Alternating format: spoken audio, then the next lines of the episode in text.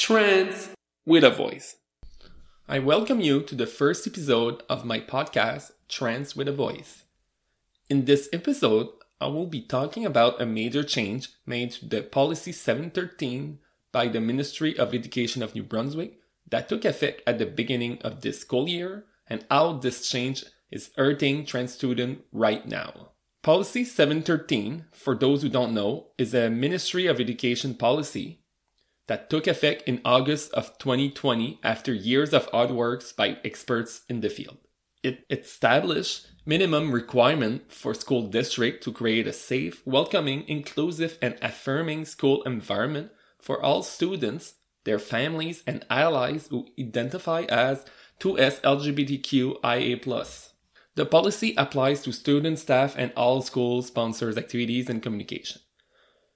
The policy has four main elements, but I will only talk about one of them the right to self identification.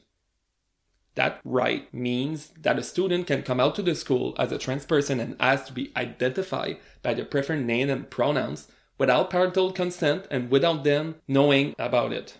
This applies to both daily classroom activities and communication with the student. What I just described was the policy like it was written in 2020. Now the government forces students under 16 to get parental consent. This is a big problem and I will explain why in this podcast. Referring to a trans person with a wrong name and pronoun tells them that they are not seen and don't have the right to exist. It hurts a lot when it's done repeatedly and that's why preferred name and pronoun saves lives, because they show these people that they have the right to live here and to be loved. For me, and for a good number of trans people, when you get misgendered or dead name repeatedly, you get sick. And we don't control how it makes us feel.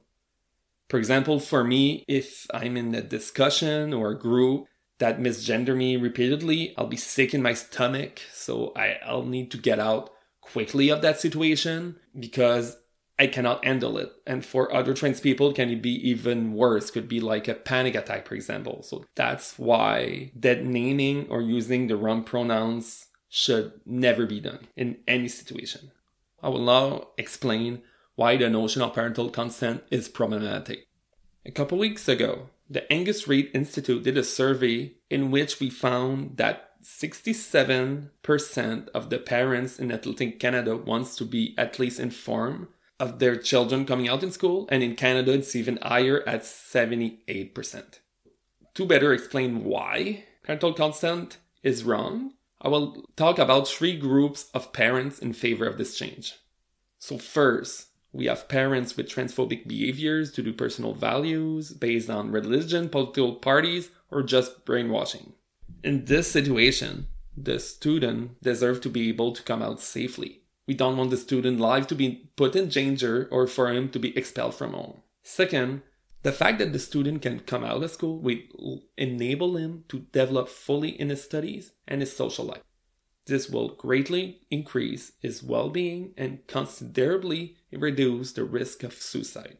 This is not an ideal situation because that person will remain in the closet at home, but at least at school, he'll be happy. The second group of parents are those that are ignorant, know very little about the reality of trans people, or have false belief, or just the fear of the unknown. I'm going to debunk a few myths for them.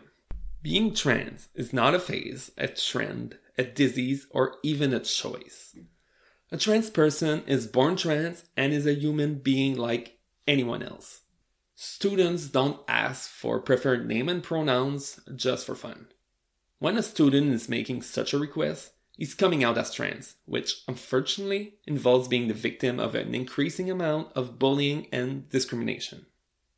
So, to come out as trans anywhere in this society takes a lot of courage and a lot of determination. And that's only something that will be done but by someone that's trans and need to do it for their well being. Third, the school's responsibility is to enable the student's psychosocial transition, not to provide hormonal treatment or surgery. These treatments are provided by professionals in the healthcare system who follow protocols established by WPATH. In my next episode, I will explain the different type of healthcare available to teenagers who are trans and also in what cases it will be given to them. The important thing to remember is in school, it's a psychosocial transition, not a medical transition we're talking about. The third group of parents are those that are in favor of the change because they want the best for their child and want to be kept informed so they can be there to support and help them. I can understand why some parents who consider themselves allies might think that way. I want to become a mother myself in the next few years. And it is certain that if my child were trans, I want to know about it to help him or her. However, it is very important to understand that coming out as a trans person and beginning the psychosocial transition is very different from any other challenges your child may face, whether it's drug use, abuse at school, a broken arm, or anything else. Gender identity affects your very existence as a person in society. We are born in a binary society male female and it takes a while to discover that we're trans and to deconstruct the stereotypes we've learned. We are born trans, but we choose when and to whom we come out. At first, we'll come out to the persons that we are more comfortable with and with whom we feel safe. And for most of our children, it will be their friends at school with which they are more usually comfortable opening up. It is very important for parents to let children make their psychosocial transition at their own pace because if they are outed to their parents before they're ready, it will destabilize them or her. For anyone, it is scary to come out to your parents because you don't want to be rejected, you don't want to lose them, and for a child who is not independent in the society, it is even scarier because you don't want to be kicked out of the house or to lose the right to do certain activities. We don't want to lose our parents in any circumstance. And even if we think that the risk is really small, we'd rather wait than run the risk. When I did my coming out to my parents, they were shocked and they didn't knew really what to think about it.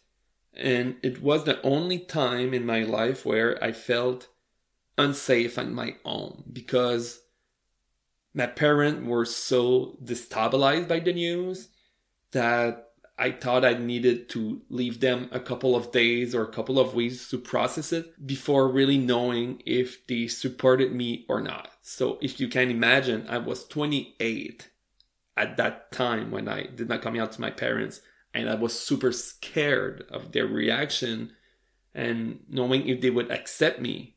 And I maybe had like a 1% chance of them rejecting me because I know I have loving parents. Put yourself in the shoes of a trans teenager who is not a dependent and has to do the same. It is really hard to do. And this is why it is so much easier to do the, the coming out at school first and then talk about it to their parents. A child who, feels loved by his parents and believe that they will accept him will come out to them eventually. But it might take a few weeks, months, in some case years to get to the point where he's comfortable coming out to his parents. The reason why um, a trans person will do a coming out eventually to their parents is because it's impossible to be happy living a life with two identities. For example, for a trans student, that means if he did this coming out at school, he'll at school he'll be fully themselves, so he'll be more happy. But then at home, He'll have to put a facade in front of him and be really down. If you have a child whom you suspect is trans, the best way to facilitate that person coming out to you is to promote the inclusion of trans people in your family and society. Be careful to not put the child on the spot by asking, for example, are you trans? Let them do their coming out to you when they're ready.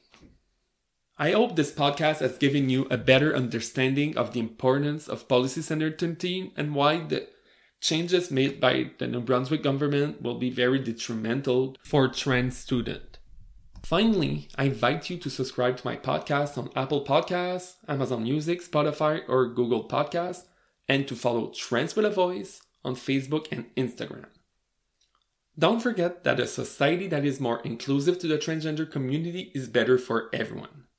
Thanks and see you next time.